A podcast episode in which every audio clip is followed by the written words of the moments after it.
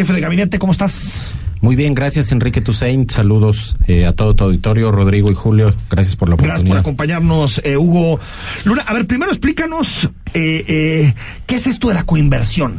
Ya para después platicar de los proyectos en sí, este concepto de la coinversión, ¿qué supone?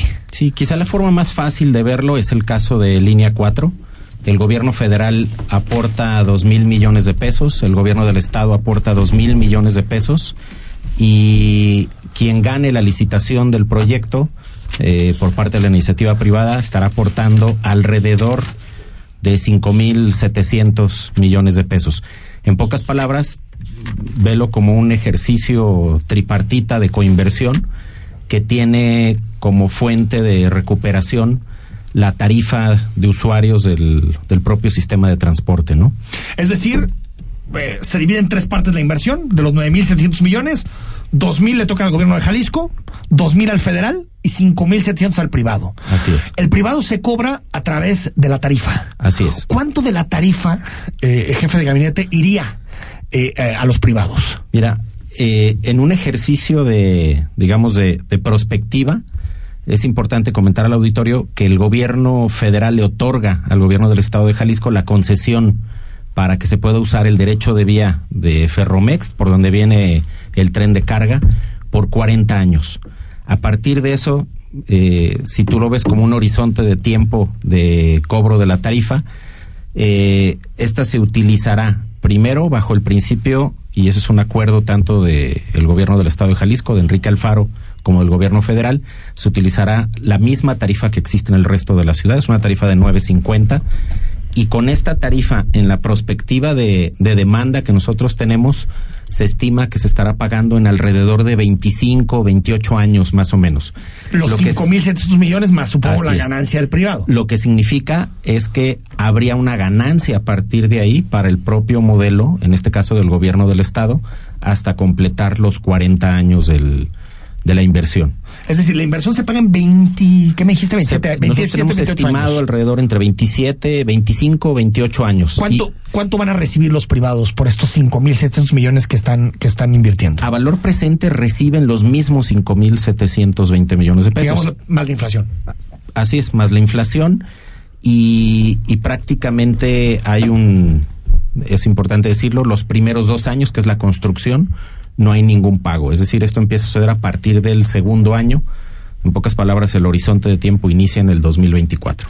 Sobre, sobre, eh, eh, so, sobre qué cuántos eh, usuarios de la línea 4 se está calculando. Es decir, cuántas personas va a mover la línea 4. Ese es un dato súper importante y, y, lo quiero, quiero aprovechar la coyuntura para comentar al auditorio.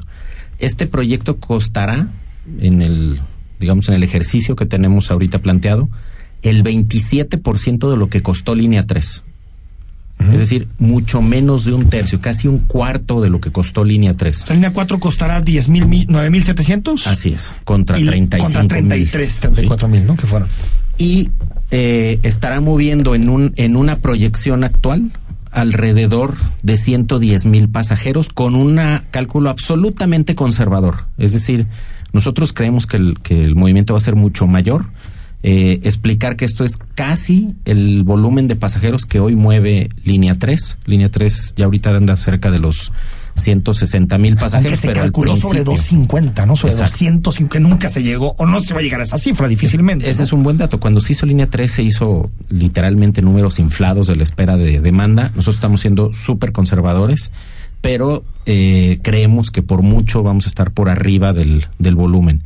Eh, creo que cambiaron los tiempos y creo que el aprendizaje eh, después de todos estos años nos lleva a jugar lo más conservadores posibles, lo más este dentro del, del, margen de mayor seguridad para no poner en riesgo en ningún sentido las finanzas del Estado. A ver, la semana pasada hablamos aquí de las asociaciones público-privadas, de las APPs que tienen como nombre de aplicaciones, ¿no? Sí, de, de APPs, ¿no? Una... Bueno, eh, y, y, nosotros aquí leímos lo que dice la Secretaría de Hacienda sobre las APPs. Así es. Y yo dije, aquí ya no hay ninguna interpretación porque Hacienda es quien registra la deuda y dice, esto es deuda y esto no es deuda. Al final, ese es, eso lo hace la Secretaría de Hacienda.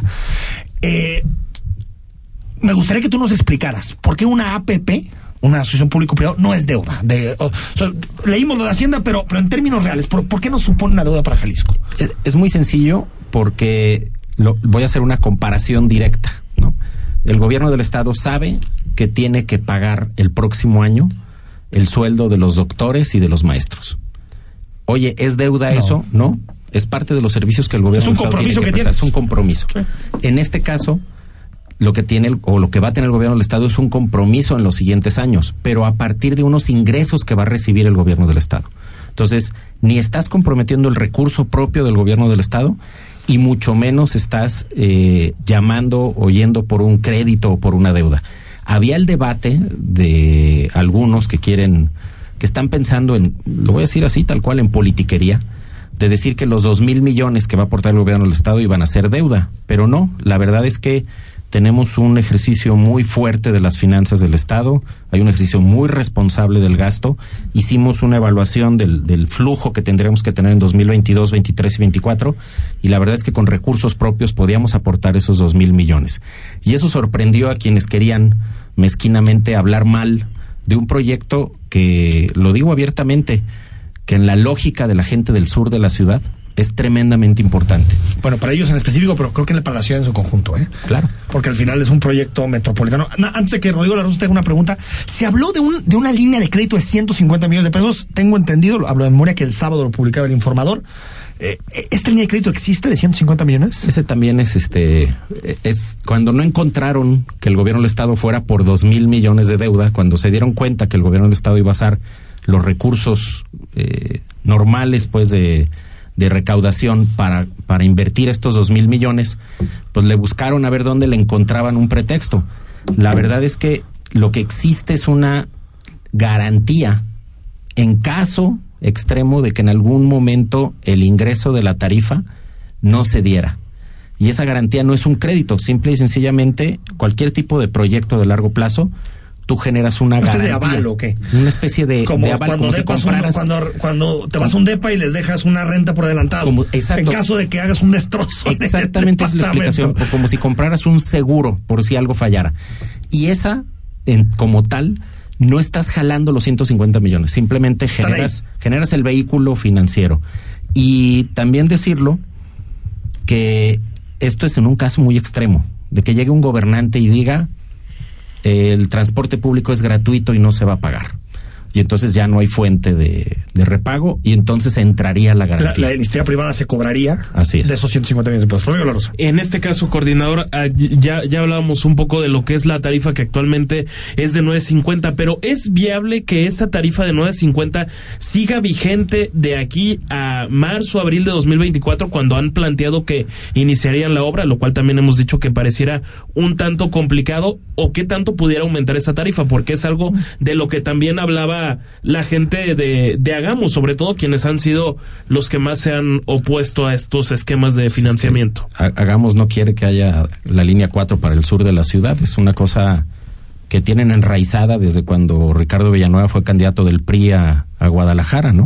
Eh, la realidad es que nosotros lo que estamos asegurando es que independientemente de que es un proyecto nuevo, tenga siempre la misma tarifa de transporte que tenga la ciudad. Pero no necesariamente 9.50. Lo que pasa es que si en 2028 la comisión de tarifa la, subirla, la, tarifa cambia a 10 pesos, pues va a ser de 10 pesos. Y o sea que no es una tarifa diferenciada por el asunto de que de que haya un privado que esté que haya invertido. exactamente. es decir, la capacidad de ingreso del propio proyecto, a pesar, lo voy a decir así, de tener una tarifa social de 9.50 tiene la capacidad de pago sin, sin poner en riesgo las finanzas del Estado. Antes de que te pregunte Julio Ríos, eh, jefe de gabinete, a ver, eh, ¿se puede sostener la línea 4? Porque la línea 3 ya, ya habíamos hablado de que está en déficit ahorita. Y sigue porque, subsidiada. Porque, se, porque fue, digamos, pronosticada, diagnosticada, con base en un número de personas que en este momento no están demandando la línea 3. ¿No supone un gasto fuerte para las finanzas públicas mantener línea 3 y línea 4 subsidiadas? Mira, dos cosas. Una, es un sistema mucho más... Eh, simple, por decirlo de alguna manera, en términos operativos. El costo de operación de línea 4 va a ser muy, mucho, mucho más bajo que línea 3. Tiene Pocas tanto, estaciones, tanto en la inversión como en la operación, siendo un sistema de tren eléctrico de primera, es mucho más eh, bajo. Dos, hay una serie de eh, ingresos que el, el, propio sistema puede tener, como tiene que ver con la publicidad y con algunos otros eh, esquemas que pudiera tener, que nosotros nos permite saber que no vamos a tener ninguna presión. Y además existe un, un fondo que es con el que se ha estado haciendo la modernización de, de todo el transporte público en la ciudad, que viene de las multas de los vehículos en, en, tránsito en la ciudad y en el estado. Entonces, la realidad es que tiene, tiene incluso un, un backup si fuera necesario operarlo. Pero es importante, y lo, lo, decíamos hace rato, piénsalo de esta manera, en un horizonte de 40 años se estaría pagando en 25 aproximadamente. Y entonces tendrías 15 años de utilidad, que es más que suficiente incluso no solo para sostener la operación, sino para hacer, lo llaman técnicamente repotencial, repotenciar el proyecto, pero es la recompra o, o, la modernización de los trenes en 20 años aproximadamente, que es lo que se estima, y la recompra también de las unidades de, rutas alimentadoras. Entonces el proyecto no solo trae la inversión inicial, sino trae el aseguramiento del estándar de, de calidad y de operación por, lo, por el horizonte de los 40 años. ¿no? Julio. Este, sí, gracias. Eh, ahorita lo que comentan, más bien lo que lo, que cuestionan quienes están poniendo la lupa en el proyecto no es tanto que haya no línea 4, sino el, el, esquema. Y lo que ellos comentan es si realmente no había otro otra mejor forma que, como dices, compromiso, que comprometer a tantos años el, el, el, recurso o buscar quizá una un BRT que vale cinco veces menos que el. Ah, que, que te preguntas sobre eso. Te, te decía, te decía que es politiquería, porque no es que le pongan la lupa, más bien decidieron irse contra, contra el tren a Tlajumulco y contra el servicio de transporte público a la ciudad. Hace unas semanas su narrativa era el gobierno se va a endeudar para construirlo. Y cuando vieron que no fuimos por deuda y que lo hicimos con recursos propios, ah, entonces el gobierno debió de haberlo hecho de otro esquema. Y cuando nosotros argumentamos y lo explicamos, eh, sale quien fue director del Instituto de Movilidad del Estado con Aristóteles y que no hizo nada por el sur de la ciudad, a decir, ah, no, yo mejor lo hubiera hecho con un BRT, mejor les hubiera eh, puesto un camión que no sé por qué vialidad hubiera corrido. Lo que, pues que está sobre una vía, digo, sí, no, no lo, que te, lo que te trato de decir es, es un ejercicio mezquino y perverso de, pues prácticamente eh, encontrarle eh, tres pies al gato para que no haya un sistema de transporte de calidad al sur de la ciudad. Todo lo demás, mira, mañana van a salir a decir que sí, porque por qué no es de color amarillo y pasado mañana van a decir que por qué no ruge o morado. Entonces, este es un ejercicio pues realmente estéril, ¿no? Pues no tiene ninguna lógica, eh, no cuestionan técnicamente nada, dicen entre las barbaridades y tonterías que dicen que, que no conecta con, con, el, con otra línea del tren, nada más que el BRT de carril exclusivo del periférico mueve más pasajeros que cualquier línea de tren de la ciudad. Entonces conecta con el más importante y ese mismo te conecta con los trenes. Pero insisto, eh, pues es como eh, cuando, cuando, están en, en la cancha y tienen instrucciones de dinamitar todo y de que no haya un tren al sur de la ciudad, pues la perspectiva de ellos no es el servicio a la gente, la perspectiva de ellos es golpetear al gobierno. Que, que por Estado. cierto, por ahí venían algunas preguntas que nos llegaron a través de, de Instagram, el asunto que ahora respondiste del BRT. O sea, el BRT puede caber en otros lados, pero ahí no tiene por dónde corre. No, si lo que le falta al sur de la ciudad son vialidades. Son vialidades que sería Entonces, 8 de julio. Ahora, ahora dile a la claro. gente. O López Mateos. Que vamos a, a intentar usar Adolfo. Pero, por ejemplo, sí se habló en un momento, y ahorita ¿no? te doy el uso sí. de la voz, eh, Rodrigo, de un BRT que conectara la salida de la ciudad con el aeropuerto. Sí. Ahí sí podría haber un BRT. Ahí Así quedaría es. un posible BRT, Rodrigo. Nada más el, el, el, planteamiento, ya que seguimos hablando, para decirlo con todas las letras del grupo de la Universidad de, de Guadalajara, hablaba también, recuerdo el diputado Enrique Velázquez, de por qué no un esquema como el que fue precisamente la línea 3, es decir, que todo fuera un recurso federal. Pero en contraparte, no, no sé qué ¿Qué, qué, qué opinas? Los 10 mil al peje. Eh, estaríamos hablando claro. precisamente de eso, ¿no? De, de, de, lo tardado que fue el, el Fonadín, ¿no? Me parece que de ahí salieron esos 2 mil millones de pesos. Eh, es, ¿Hubiera sido viable pedir que la federación metiera más dinero y por ende evitar estas asociaciones público-privadas? Mira, el gobierno del Estado eh, tenemos tres años y medio, y si me voy para atrás, Este, desde Tlajumulco tenemos 12 años empujando la línea 4 al sur de la ciudad y pues nos hubiera encantado que el gobierno federal pagara todo, pero no, no es el acuerdo ideal, es el acuerdo que tenemos y si ellos pusieron dos mil millones, los tomamos y le damos. ¿O qué hacemos en la lógica de, del diputado de la UDG?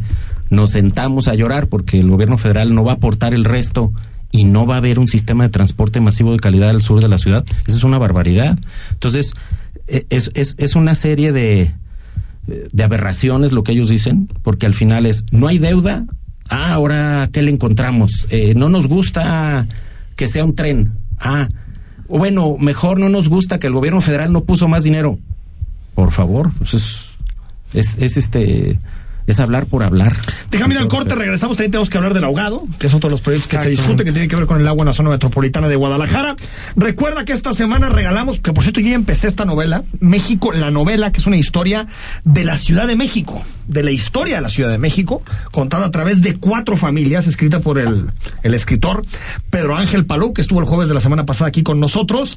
Eh, en México, la novela, escríbenos al WhatsApp 3315 6381 36 y te apuntas para llevarte este libro. El análisis político. A la voz de Enrique Tucent. En Imagen Jalisco. Regresamos. Oye, ¿qué onda con esas de Movimiento Ciudadano? ¿De qué o qué? Como que ya crecieron, ¿no? Nah, siguen siendo un movimiento pequeño. Nomás gobiernan en Jalisco, Nuevo León y uno que otro lugar por ahí regado. No, pues nada más. Jalisco y Nuevo León. No, pues eso sí. Y Guadalajara y Monterrey. Pues entonces, chiquitos, chiquitos no son. No, pues sí están pesados. Como que son lo nuevo. Y sí, hasta tu carro es naranja.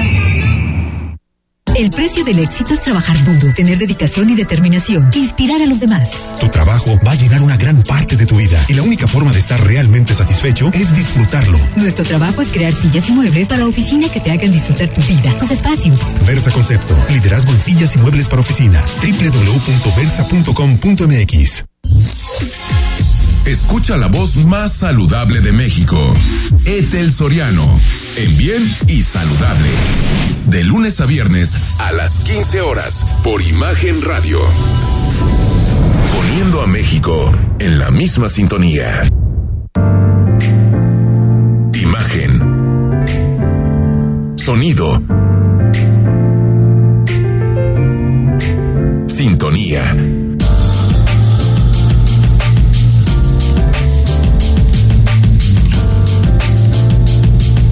A México en la misma sintonía. Las voces más importantes del análisis político en Jalisco, en un espacio para comentar, reflexionar y polemizar sobre los temas de tendencia a nivel local, nacional e internacional. Imagen, más fuerte que nunca.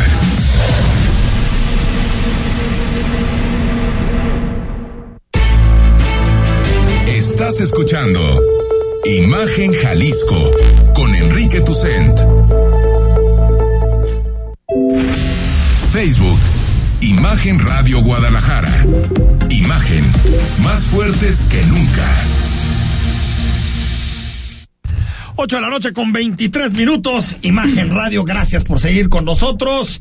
Escríbenos mensajes, preguntas al 33 15 63 81 36 si te interesa saber cómo queda la línea 4 y, y antes de pasar al tema del agua eh, jefe de gabinete Hugo Luna a ver explícanos un poco cómo va a quedar la línea 4 para que la gente se la vaya imaginando. Desde dónde va a estar conectada hasta dónde va a llegar cuánto va a ser el, el trayecto porque creo que más allá de grillas lo que le interesa al ciudadano es cómo va a estar el sistema de transporte. Así es, la gente de Tlajumulco se ubica muy bien, prácticamente en el cruce de las vías del tren y la avenida Higuera, que es la que conecta al centro administrativo, a la prepa de Tlajumulco y prácticamente al corazón del centro. De ahí sale la primera estación y a partir de ahí hay ocho estaciones, una eh, donde va a ser el centro universitario de la Universidad de Guadalajara. El Tlajumulco, ¿no? Otra eh, en el fraccionamiento, alrededor del fraccionamiento La Fortuna, así se ubica la gente de Tlajomulco fácilmente. La otra en el Hospital Regional del IMSS, prácticamente a dos cuadras del Hospital Regional del IMSS, ahí donde está el Rancho del Cuervo. Eh, después otra en Unión del Cuatro, que también ahí hay un centro comercial eh, con un supermercado, cines, y es prácticamente una de las entradas a la zona de Santa Fe. Hay otra estación eh, más adelante en el cruce de Maseca y Adolf Horn, que también ahí hay dos fraccionamientos de Tlajomulco y de Tlaquepaque.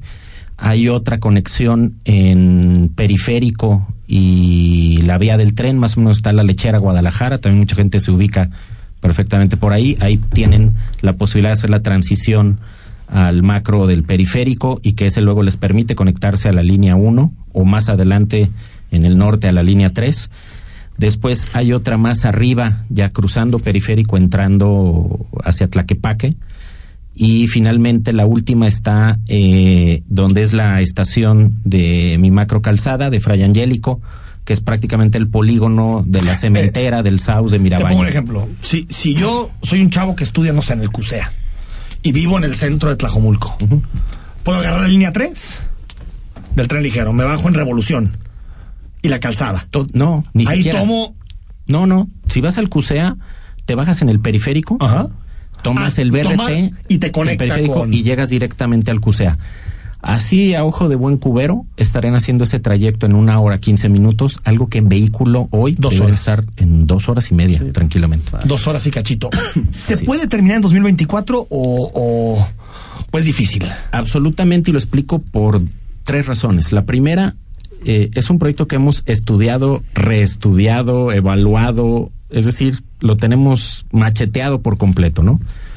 Segundo, no tiene, si bien es un reto el proyecto como tal, no tiene la complejidad que tuvo Línea 3 y me refiero particularmente al túnel subterráneo que pasó por el centro Por de. Guadalajara o los pasos elevados. Y tercero, porque en términos de tren de obra, prácticamente tienes todo el derecho de vía liberado. Como vaso de la mano o a, a- a un lado de, del derecho de vía de Ferromex, no tienes que comprar predios, no tienes que liberar derecho de vía. Entonces prácticamente Es obra. es obra, Obra. ejecutar y la fabricación de los trenes. Ese es, ese es prácticamente el reto más importante. Que, los, trenes, lleguen, a, tiempo. Que ese, es, que ese es hoy, y lo platico más allá de los debates que hay en términos ambientales del tren Maya, el tema crítico que trae el tren Maya es que los trenes lleguen a tiempo. Porque Por tanto la de los pandemia suministros globales y como todo eso. el tema de la guerra de, de Rusia y Ucrania, pues han, han, han hecho mucho más complejo el tema de la proveeduría en el mundo. Entonces, cumplido, digamos, de alguna manera la expectativa de que los trenes puedan estar a tiempo, en términos de obra no tenemos ningún problema. La segunda coinversión que se va a discutir en el Congreso, el jefe de gabinete, es la ampliación de la planta de tratamiento del ahogado, eh, con una capacidad de mil LPS. Litros por segundo. Litros por segundo, fue la- Eh, el es que acrónimo. es- Bueno, a 3.250 litros por segundo. Ese es el objetivo. ¿Qué supone para la ciudad? ¿Cómo, cómo es el- esta planta de tratamiento? Mira, contextualizarlo, mucho- muchos la ubican, incluso la ven cuando aterrizan en el en avión, cuando- aeropuerto de Guadalajara? pegado al aeropuerto de Guadalajara. Ahí está la planta de tratamiento del ahogado existente, que ya prácticamente llegó al tope de su capacidad.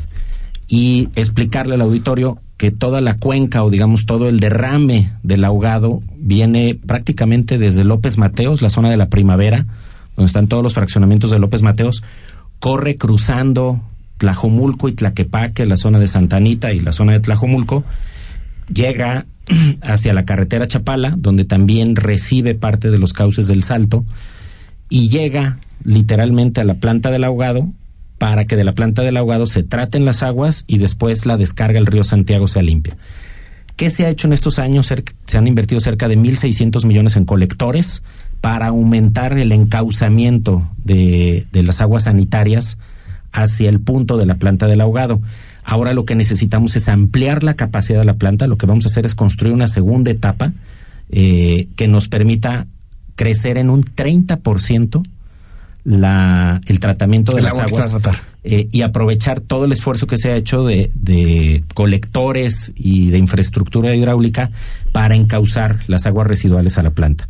Nos va a generar dos situaciones en particular. Uno es un crecimiento muy fuerte en el, en el tratamiento de aguas, es decir, eh, pasar de agua sucia a agua limpia, que va a pegar y se va a sentir mucho, particularmente en donde está el, eh, la cascada de El Salto y Juanacatlán, ahí en esa zona, que es la zona media del río Santiago.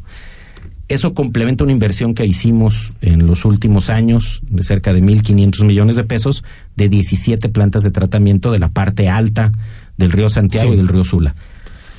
El primer tema es, damos, digamos, un salto eh, exponencial en la cantidad de aguas tratadas y el segundo es que esas aguas van a caer eh, ya tratadas y de mucho mejor calidad, totalmente limpias, con toda la tecnología, a cuerpos de agua que luego nos permite en las plantas potabilizadoras encauzarla y utilizar esa Ya para agua consumo limpia. humano. Más que para consumo humano, para consumo comercial e industrial y que eso nos libere agua que hoy se utiliza para consumo humano y que, y que está compartiendo con la parte comercial e industrial y eso nos ¿Como que en aumentaría, Calderón, o qué? digamos, nos aumentaría el inventario de Como, agua. como en Calderón o futuramente en el Zapotillo. En realidad es sustituir fuentes de agua que pudieran ser utilizados para consumo humano eh, y que hoy se comparte el consumo humano con el consumo comercial y con el consumo industrial y encauzar las aguas de la planta de tratamiento hacia el consumo ¿Cu- industrial y ¿Cu- ¿Cuántos comercial. metros cúbicos por segundo serían más para la ciudad? Lo, lo explico y ese es porque para que los para que los números den. La planta actual trata alrededor de 2600. La ampliación nos vamos a ir a mil más y llegamos a 3600. Nosotros esperamos que de ahí tranquilamente andemos rescatando cerca de 2500 litros por segundo o 2.5 metros, cúbicos, cúbicos. que es digamos, el 70% de lo que se espera recibir de todo el sistema de Zapotillo, El Salto, Calderón. Es decir, le estaríamos, en términos de horizonte de tiempo, es como si le diéramos 10 años más de viabilidad a la ciudad solo con esta inversión. Y con esto ya el acueducto de Chapal, el segundo acueducto, todo esto ya este debate está muerto. Lo que pasa es que siguen, siguen, digamos, suma a la serie de fuentes de Pero ya abastecimiento con Zapotillo y con Ahogado, más Chapala, Más y todo Chapala. en su conjunto, estaríamos alcanzando la cuota, digamos, que Guadalajara necesita para un horizonte tranquilamente de 25, 30 años de esto entiendo que es, que es, que es una coinversión de 20 años. Es- Esta está trazada en una coinversión de 20 años con la parte de operación y mantenimiento de la planta. Es una empresa que no llegó con nosotros, quien hizo la propuesta no solicitada, es una empresa que ya tiene eh, casi 10 años operando la planta, es una empresa japonesa. Falta que se haga la licitación para que entonces se defina si son ellos o alguien más. Ellos tienen ya 10 años de experiencia dando eh, buenos resultados y, y nos va a permitir que aprovechemos, digamos, la experiencia ganada en todos estos años y que además tengamos Es decir, muchísima, ni en línea muchísima- cuatro- muchísima más certeza, ¿no? Ni en línea 4 ni en eh, ni en el ahogado hay definición de empresa. No, hay lo es- que hay dos propuestas no solicitadas. Eso es importante decirle al auditorio. ¿Qué sucede? Nosotros recibimos como gobierno del Estado una propuesta no solicitada, la evaluamos, la incluso la ajustamos a lo que creemos que es las necesidades para el Estado y le pedimos al Congreso que nos autorice aceptar la propuesta. Si la si recibimos la autorización por parte del Congreso, tenemos que licitar ambos proyectos con absoluta transparencia. Incluso hay un modelo que planteamos en la reforma de ley para tener un- una especie de observatorio ciudadano de acompañamiento, de seguimiento y evaluación de los proyectos. Y entonces, en esa licitación se definirá el, el, digamos, el monto final de inversión y quién sería eh, la empresa que ganaría el proyecto para ejecutarlo. ¿Qué ganan estas dos empresas al presentar una propuesta no solicitada que tienen algunos, digamos, puntos extra contra un competidor similar en caso de que quedaran empatados? Hasta ahí. Hasta ahí. No hay ningún otro favor. Rodrigo o Julio. Algo de lo que sé de, de precisamente de, de esto de la planta del ahogado es precisamente el saneamiento del río Santiago. Saber nada más tu opinión de la recomendación que hoy emitió la Comisión Estatal de los Derechos Humanos de un documento que se hizo público después de, de 10 años, se hizo público me parece que a través de una filtración periodística, ¿cómo lo toma el gobierno del Estado? A ver, lo, lo, lo platico porque alcancé a leer la nota rápido, la verdad es que no, no tuve mucha oportunidad. No es una filtración periodística, lo, lo explico. Eh, un medio de comunicación le solicita al gobierno del Estado en la administración actual los estudios y el gobierno del Estado los entrega. y la recomendación que se emite es a las dos administraciones anteriores, a la de Aristóteles y a la de Emilio. Pues ni modo que respondan.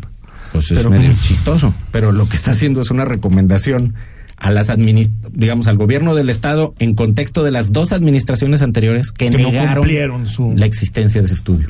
Cuando nosotros recibimos la solicitud lo entregamos, literal. Entonces es medio curioso, pero a nosotros no nos recomendaron nada, le recomendaron a los de atrás. A los de ¿no? atrás. Julio, sobre el tema del agua. Sí, este, también algo de lo que cuestionan los especialistas es que el río, San- que el río Santiago es de 475 kilómetros y que existen dudas si se va a alcanzar a señalar todo o no, o cómo se operaría la cuenca entonces en caso de que no sea toda la extensión. Sí, lo platicaba hace rato. Es uno más y muy importante de todos los proyectos que llevamos estos tres años implementando, ¿no?